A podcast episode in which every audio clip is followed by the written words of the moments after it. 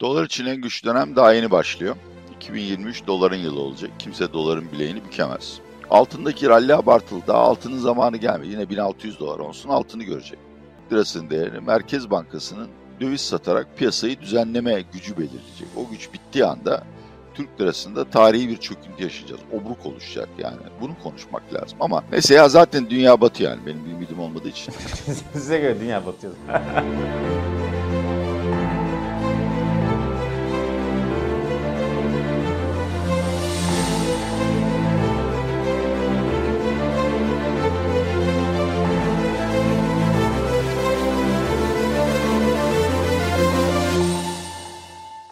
Atiye Bey merhaba. Merhabalar. Bir kez Hoş daha geldiniz.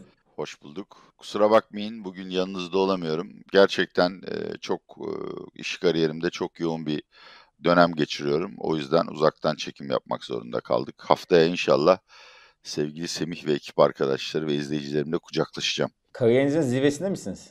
Yok daha yeni başladım. Benim yaşam beklentim 150 yıl civarında. Ben şu anda daha böyle ustalık dönemine yeni geçiyorum. Ondan sonra Sayın Erdoğan'da olduğu gibi işte böyle doğayenlik, e, üstatlık dönemim başlayacak. Şimdi Atiye Bey bu hafta ekonomi gündemi nispeten sakin. Ee, Daha e, dış gündem daha yoğun. E, Politika kısmı, siyaset kısmı daha yoğun. Biz de e, en çok merak eden başlıkları ekonomi tabii ki tarafından daha çok. Sizin e, size sormak istedik. Hazırsanız başlayalım bu haftaki yayınımıza. ABD enflasyon açıklandı. E, Beklenenden düşük geldi. Geçen hafta ABD seçimleri e, beklenildiği gibi bitmedi. Yani genel tahminin ötesinde. Hatta sizin de tahmininizin biraz farkı çıktı. Siz daha Aa. kırmızı e, e, ve bu bu iki şeyle birlikte dolar endeksi düşmeye başladı. Yani uzun sürelik rallisinin sonuna geldi gibi görüşler e, başladı. Aynı zamanda biliyorsunuz ABD borsa uçtu zaten. Dolar için en e, güçlü dönem geride mi kaldı? Dolar için en güçlü dönem daha yeni başlıyor. 2023 doların yılı olacak. Kimse doların bileğini bükemez. Çünkü maalesef e, dolar satanlar ve S&P 500'de mal almaya devam edenler tam anlamıyla hödük. Hakikaten yani ben Warren Buffett falan olsam bu adamları işte tutmam ve bir de öyle bir öneri şey referans ki bir daha hiçbir yerde iş bulamazsın. Üç tane çok büyük yanlış anlama var. Düzenli şekilde iskonto edilmezse e, bir mali spazma ya da krize mal olacak. Bir, Amerika'da enflasyon düşmeye devam eder ve çok hızlı bir şekilde Fed'in hedeflerine varır. Böyle bir şey yok. Dünya Ekonomik Forumu'nda bu konuda çok güzel bir araştırma çıktı.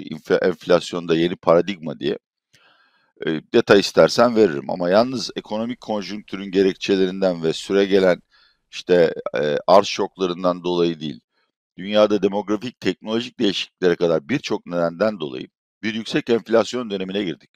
Mesela Bank of America önümüzdeki 10 yıl ortalama 5 yıl enflasyon bekliyor. Bu birinci yanılgı. İkinci yanılgı işte enflasyon düşmeye başladı. Fed'den de bir takım faiz arttırım temposunun yavaşlatılmasına dair açıklamalar, düşünceler var.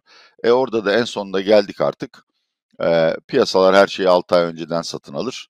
2023 yılı bitmeden Fed faiz artırımlarını tamamlar ve indirimlere başlar. Dolayısıyla şimdiden satın alın. Tabii piyasa bu coşkuya girdiği anda Fed acayip bir paniğe kapılıyor. Çünkü Fed'in parasal sıkılaştırmasının başarılı olması için daha geniş bir kavram olan parasal koşulların, finansal koşulların sıkılaşması lazım. Bu da tahvil faizleri, e, dolar endeksi ve e, borsa endekslerinden de içinde yer aldığı bir bir finansal koşullar endeksine bağlı. Bu ralliler sürekli bu endeksi gevşetiyor. Yani Fed'in parasal sıkılaştırmasının etkisini azaltıyor. Hemen arkasından tabii Lyle Brainard ve Brainard ve Harper ya da Walker çok özür dilerim. Arkadaşın ismini unut, unuttum. Boston'a gittiğimde özür dileyeceğim kendisinden. Ee, onlar piyasayı ciddi bir şekilde uyardılar ve bu uyarıların süreceğini de biliyorum. Ya arkadaşlar yani siz bir sonraki toplantıda 75 bas puan değil 50 puan faiz arttırımıyla Fed'in faiz arttırımlarının sonuna yaklaşıldığı arasındaki farkı kaçırıyorsunuz. Tabii ki daha yavaş gideceğiz. Yani hiçbir maraton koşucusu ilk 10 kilometredeki temposunu son 10 kilometreye tutturamaz. Böyle bir şey yok. Ya da bunun tersi. Ama biz devam edeceğiz. Bu maratonu bitireceğiz. Ve maraton ne zaman bitecek? Enflasyon ikiye düşünde bitecek. O da olmayacak. Üçüncüsü Çin'den sürekli mesajlar geliyor. İşte konut krizine karşı 16 maddelik plan açıklandı. Sıfır Covid politikası gevşetiliyor. bu sıfır Covid politikası nasıl gevşetiliyor ben bir baktım yani. Hani Çin vaz mı geçecek diye okuyorum detaylarıyla. Şu karşıma çıkıyor yani 14 günlük karantina dönemi 10 güne indirilmiş. Ve bu da pek uygulanmıyor. Yine insanları otellere bağlıyorlar. Çin'in hiçbir şekilde sıfır Covid politikasından çıkmasına imkan yok. Çünkü daha BioNTech türü mRNA aşılarıyla aşılanan vatandaş yok ülkede kardeşim. Yani yüz binlerce insan ölecek. Dolayısıyla bunlar hayal. Biraz esnetilebilir. Ama buna dayalı olarak hiçbir yatırım önerisi veya stratejisi geliştiremez. Konut krizini tabii ki Çin çözebilir. Bu konuda güveniyorum Çin'e de. Ama çözüm derken neyi kastettiğimizi anlayalım. Bir rapora göre konut fiyatlarındaki düşüşün durması için yeni konut arzının senede %25 daralması lazım. Bunun Çin ekonomisine çok ağır bir etkisi olacak. Bir de fiyatlardaki düşüşü frenlersiniz. Altına bir taban koyarsınız. Ama o fiyatların eski zirvelere ulaşması 10 yıl sürer. 10 yıl boyunca konut sahibi olan herkes servet kaybetmiştir. Bu gerçekleri görmüyor piyasalar. Dolayısıyla ben fikrimi değiştirmedim. Yani bütün bunların hepsi doların lehhinedir. 2023 yılında 110'un da altına çöken dolar endeksinin 120'nin üstüne çıkacağına adım gibi eminim.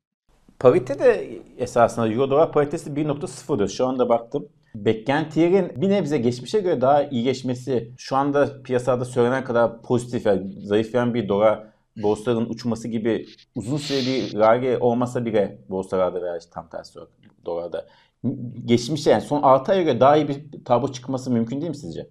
Değil. Yok. Kesinlikle yok. Yani bu konuda yaptığım bütün araştırmalarda S&P'nin son bir haftada %5 rally yaptı. Ondan önceki kapanışına göre en az %20 düşmesi gerek.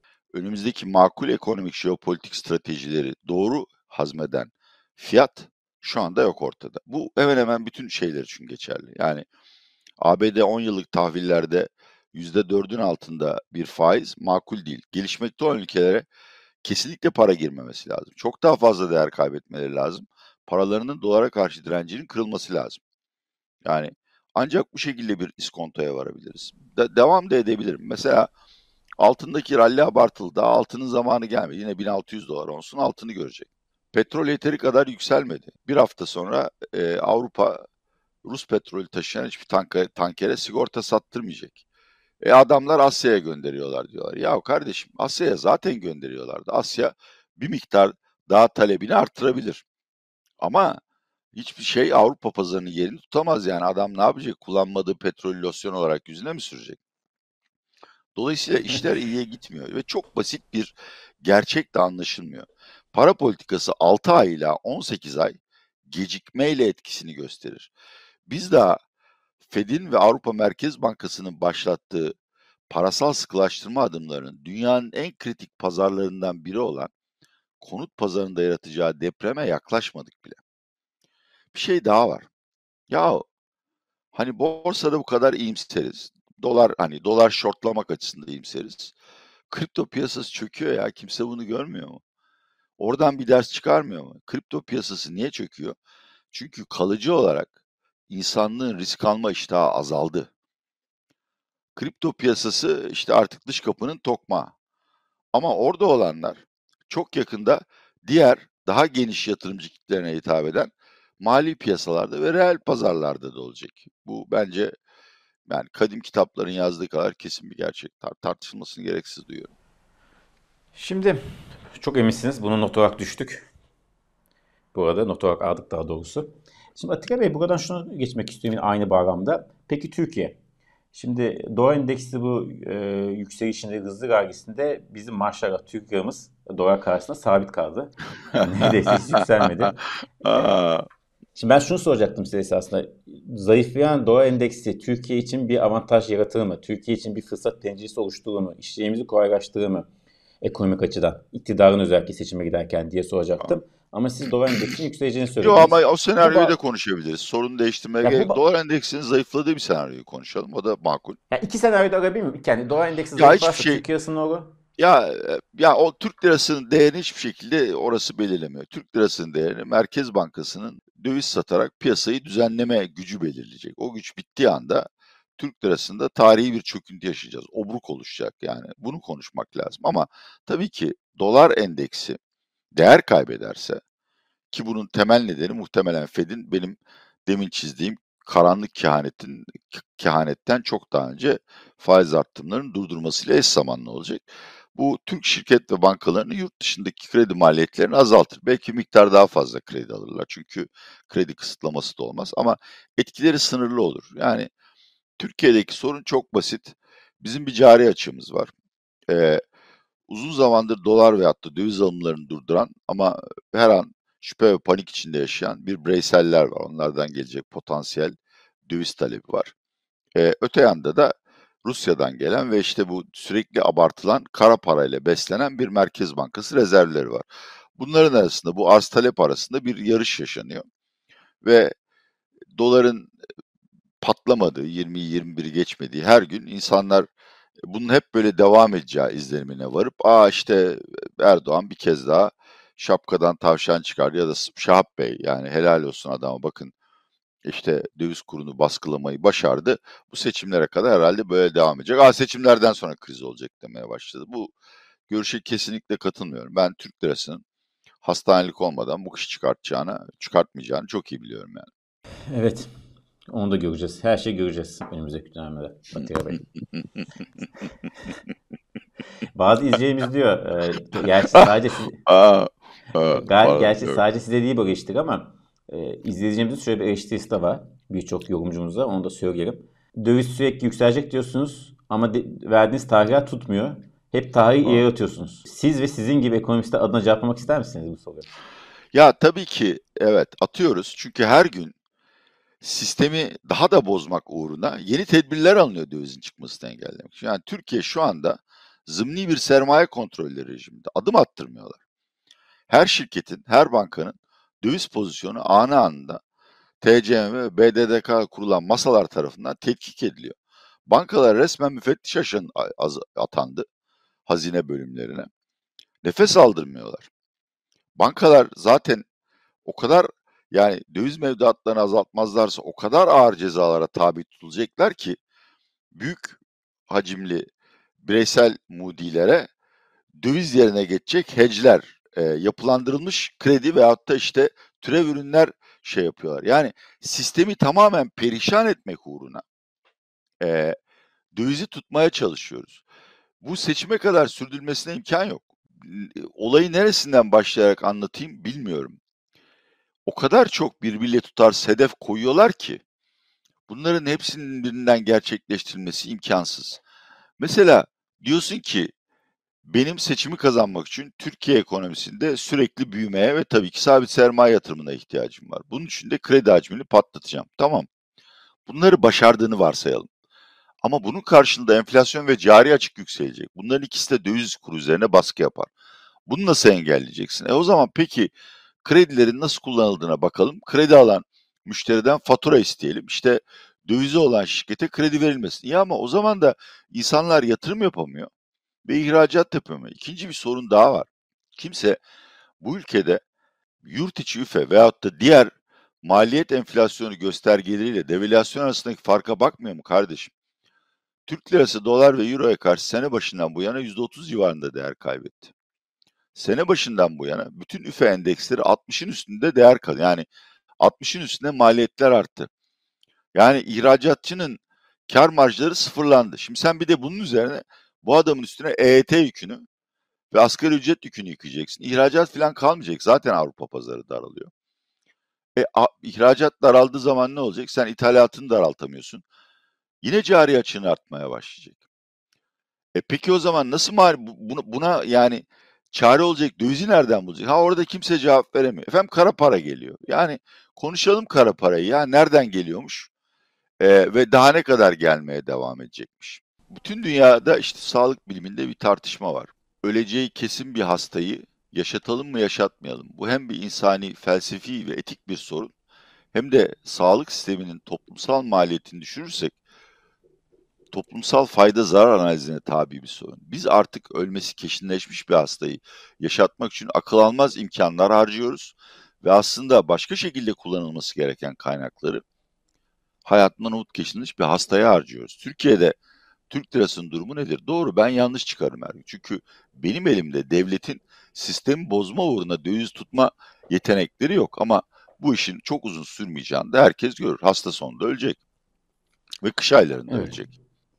Kış ayında ölecek. Şimdi buradan Atilla Bey biraz konuyu değiştirmek istiyorum. Ee, biliyorsunuz Erdal Sarram Cumartesi günü mesela ekonomi yayınında Erdoğan ile Biden G20 zirvesine gayri resmi görüşme yapacak demişler demişti. Ha. Biraz önce biz bu yayını yaparken haber geldi. Erdoğan'la Biden görüşmeye başlamışlar. Görüşmesi başlamış. Hı hı. Ee, Erdal Sargam'ın dediğine göre masadaki en önemli konulardan birisi yaptırım. Aa. Şimdi burada size iki senaryo soracağım. Çünkü biz bu yayını yaparken daha görüşme bitmedi. Detaylar hiçbir şey ortada yok. Belki de çıkmaz zaten detaylar ortaya. Ee, burada iki şey soracağım. Türkiye Erdoğan, Cumhurbaşkanı Erdoğan ya yaptığımla göz alıp Rusya ilişkisini bu şekilde devam ettirecek veya geliştirecek. A, A senaryosu bu. B senaryosu da Rusya'dan uzaklaşacak, yaptırmadan kurtulacak. Bu iki senaryoda Türkiye ekonomisi ne yaşar? Rusya çok büyük hediyeler teklif etmişse doğal gaz indirme anlamında veyahut da çeşitli kaynaklardan ticaret ve finansmanı Türkiye'ye yöneltme e, anlamında e, Erdoğan belki e, Rusya'ya daha yakın durmayı tercih edebilir. Ama e, tabii bütün bunlar cari açık ve finansmanı üzerinden Türkiye'ye etkileyecek. Bunun Türkiye'ye bir yer getirmesine imkan yok. Çünkü bence bugün eğer yaptırımlar konuşuluyorsa Biden bunu çok açık bir şekilde ifade edecek. Sen Ukrayna'da, sen Rusya'ya Ukrayna'daki savaşın gidişatını değiştirecek ölçüde bir esneklik tanıyacaksan ya da mali açıklık tanıyacaksan biz Türkiye'ye çok ağır yaptırımlar uygulayarak e, bundan Rusya'nın ve senin yarar görmeni engelleyeceğiz. Bence denge bu kadar basit. Ha nasıl bir senaryo düşünüyorum? İşte bunun en basit örneğini Rahip Brunson ve Deniz Yücel örneklerinde yaşadık. Yani Rahip Brunson örneğinde bırakmıyoruz Rahip. Bu herif teröristtir dedik. Trump bir tweet attı. Bir yıl o tweetin enflasyon ve döviz kurundaki etkisini yaşadık, acı çektik. Deniz Yücel daha az bilinen bir örnektir. Die Allgemeine muhabiriydi. O da terörizmden içeri girdi. O da Sayın Erdoğan e, bu vücutta, bu fani vücutta bu can kaldıkça o adam hapisten çıkamaz dedi. Üç gün sonra Berlin Alman bankalarına Türkiye'ye kredi verirken çok dikkatli olun diye nazikçe bir uyarı yaptı. Bir hafta sonra Deniz Yücel Frankfurt'ta nargile içiyordu. Şimdi burada çok açık bir gerçek var ki o zaman Türkiye ekonomisi çok güçlüydü. Yani laf söylemek kolay ama yaptırım tehdidi resmileştirdiği anda burada bir bankalar dışarıda kredi bulamaz. Ticari işlemlere dahi çok ciddi bir denetim gelir. İkincisi içeride yerli derhal dövize koşar çünkü onlar hükümetten daha akıllılar. İkincisi e, Sayın Erdoğan Biden'la anlaşır. E, tamam yani biz samimi olarak özellikle bu AB'nin 8. yaptırım paketinde ortaya koyduğu koşulları uygulayacağız ve Rusya'nın Türkiye üzerinden ambargoları denmesine izin vermeyeceğiz. E bu durumda da tabii yani cari açık finansmanında öyle kara paraya falan kapatılmayacak çok büyük bir açık ortaya çıkıyor. E, bir de şunu hatırlayalım. Doğal yani şu anda Avrupa'da Türkiye'de bir sıcak dalgası var. O yüzden doğal gaz fiyatları düştü. International Energy Agency ya da herhangi bir kaynağa bakın. Yani doğal gaz krizi 2024'e kadar sürüyor. Dolayısıyla kış boyunca çok yüklü ödemeler yapacağız. E o zaman da tabii bu kurla cari açığı finanse edemezsiniz. Edersiniz ama o zaman kuru yükselmeye bırakmanız lazım ki ithalat azalsın, e, ihracattaki ivme kaybını bir miktar telafi edelim. Önümüzdeki tercihler bunlardır. Bu arada biz bu yayını yaparken bütçe açıklandı. Onu da söyleyeyim size. E, Merkezi Yönetim Bütçesi Ekim'de 83.3 milyar liraya yılın en yüksek açığını verdi. 12 Tebrik aylık bütçe açığı 224 milyar lira yükseldi. Sene sonuna kadar 400'ü bulur. Bir de bu savaşta Sözcü'de okudum. Güzel bir hesap yapmışlar. Ee, EYT'ler için 150 milyar lazım diye. Başarılar diliyorum değerli hükümetimize.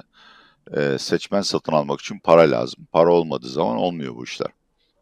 Ekim'de cari transferin ardından en yüksek harcama kalemi faizimiz. Ama. Faize 61 milyar dolar, TL para harcamışız sadece Ekim ayında. Yani faize karşı düşünme ve faize karşı savaş söylemi çok olduğu için bunu da belirtmekte fayda var. Bir de bilmiyorum yorum yapmamı istiyor musun yoksa devam edelim? Bugün bugün tabii ki. Yani faizleri işte düşük sunuyor olarak düşük tutuyorsun. E, faizler hani dips faizleri 10-15 civarında enflasyon 80 iken ikisinin 40'ta kesiştiğini düşünelim. Faiz yükü 2,5 misline çıkacak. ya da hazinenin iç borcu takriben hazinenin toplam borcunun yüzde 40 yüzde 50'si dolar ve euro cinsinde kuru baskılıyorsun.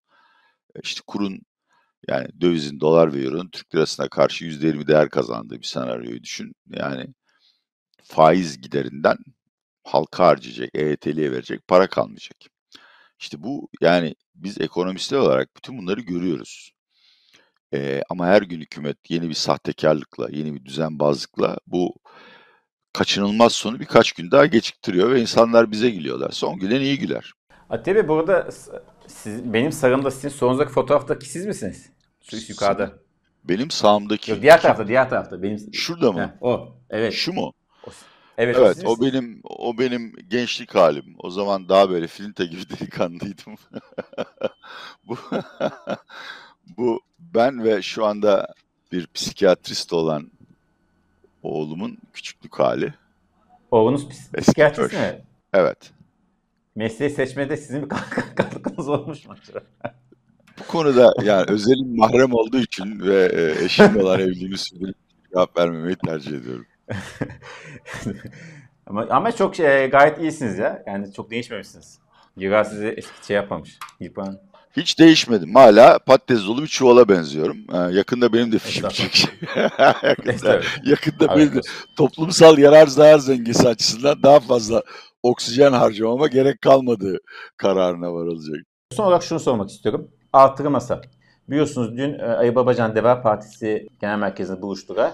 Bu sefer biraz daha somut adımlar çıktı, açıklama yapıldı. Komitenin çalıştığı söylendi ve 28 Kasım'a işaret edildi. Yani 14 gün sonra yaklaşık 2 hafta ha. sonra bir defa daha toplanacaklar. Bu sefer çok daha somut bir şey elimizde olacak. İlk defa olarak yani Erdoğan iktidarında muhalefet bu kadar gözler önünde. Eskiden bugün Erdoğan ne yaptı diye yüzlerce makale yazılırdı. Şimdi bugün muhalefet ne yaptı ne de yapamadı diye yüzlerce makale yazılıyor. Türkiye Erdoğan'dan umudunu kaybetti. Tek umudunu altılı masaya bağladı. Dolayısıyla en ufak bir hata, en ufak bir gecikme, en ufak bir anlaşmazlık derhal çok büyük itirazlara ve şikayetlere neden oluyor.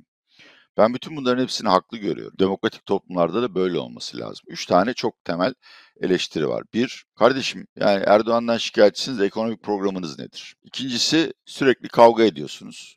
Sizin daha bir koalisyon kuracağınız belli değil. Halka umut veremiyorsunuz. Üçüncüsü, ya kardeşim yani bir başkan adayınız dahi yok sizin. Hani onu bir kenara bırakın. O kadar büyük tartışma var ki aranızda ortak bir adayla da seçime gireceğiniz belli değil. Şimdi bu endişeleri gidermek kolay olmaz. Altılı Masa'nın tabiatı bu. Uzlaşmayla yoluna devam et, konsensusla yoluna devam ettiği için işler gecikecek. Ama anladığım kadarıyla onlar da e, halktan gelen ve düşünürlerden gelen bu akıl almaz baskının etkisiyle biraz daha hızlı hareket etmeye başladılar. Yani 28'inde ortaya bir anayasa taslağı konulacak. Bu da e, önemli bir gelişme benim açımdan ama yine eleştirileri tatmin etmez. Bence eleştirilerin yani eleştirilerin haklı veya haksız olduğunu gösterecek. Bence haksız olduğunu gösterecek ilk gelişme herhalde yeni yılda ortaya çıkacak ortak ekonomik programdır. Çünkü dün açıklanan ortak deklarasyona bakıyorsunuz sorunların hepsi teşhis edilmiş. Yani işte Türkiye'de yoksulluk ve açlık gerçeğinden enerji fiyatlarının yüksekliğine kadar, enflasyona kadar hepsi teşhis edilmiş ve bir vaatte bulunulmuş. Biz bunları nasıl çözeceğimizi de anlatacağız. Bu doküman çok kritik. Ama o dokümanda yani ben tesadüfen dostlar vasıtasıyla birkaç muhalefet partisinin komitelerinde çalışan arkadaşlarla konuştum. Akıl almaz bir şey yani. Yüzlerce sayfa metni birleştirip ortaya ortak metin çıkartıyorsunuz. Bence o Ocak ayını bulur. Ha ancak işte bu yani bu anayasa tartışmaları bittikten sonra adaylık tartışması ve hatta pazarlığı başlayacak. Orada da bir ön koşul daha var. İlk önce aday kim olacaksa olacak, onun olacaksa olsun, onun seçilmesi halinde şu anda Cumhurbaşkanı'nın tepe tepe kullandığı bir takım yetkilerden feragat edilmesi gerekecek ve bunu nasıl taahhüte bağlayacaksınız? Dolayısıyla sanırım kulis bilgilerine göre e, başkan adayı Şubat-Mart'tan önce belirlenmez dendi. Ben de buna katılıyorum.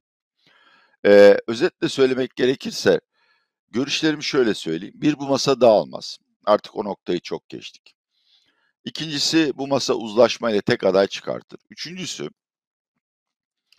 anketlerde oy dengelerini muhtemelen Ocak-Şubat aylarına kadar işte ekonominin gittikçe kötüleşmesi ve yılbaşında e, yapılacak olan e, seçmen hediyelerinin boyutu belirleyecek. Ancak Şubat, Mart aylarından itibaren Altılı Masa'nın attığı adımlar ve topluma yaptığı somut vaatlerin anketlerdeki etkisini görebileceğiz. Çok teşekkür ederiz Atilla Bey. Bu haftayı da bitirdik. E, çok sağ olun vakit ayırdığınız için. Herkese teşekkür ediyorum. Yine çok karanlık bir uyarı ile bitireyim. Covid bitmedi. Etrafta dolaşıyor. Öldürücü olmayabilir ama baş ağrısı ve göğüs sancısıyla iki hafta yatmak istemiyorsunuz. Lütfen e, pandeminin bitmediği gerçeğiyle sosyal mesafe ve hijyen kurallarına dikkat edin. Bir de influenza varmış biliyorsunuz salgını, influenza salgını. E, İşte ikisi bir araya iki yıldır olmadı çünkü insanlar e, evlerine kapalı oldukları için birbirlerine geçiremediler ve evet yani ikisi bir araya gelirse. Neyse ya zaten dünya batıyor yani benim bir ümidim olmadığı için. Size göre dünya batıyor. Çok teşekkür ederim. Dünya batmadan programı kapatalım. Çok teşekkürler. Haftaya görüşmek üzere.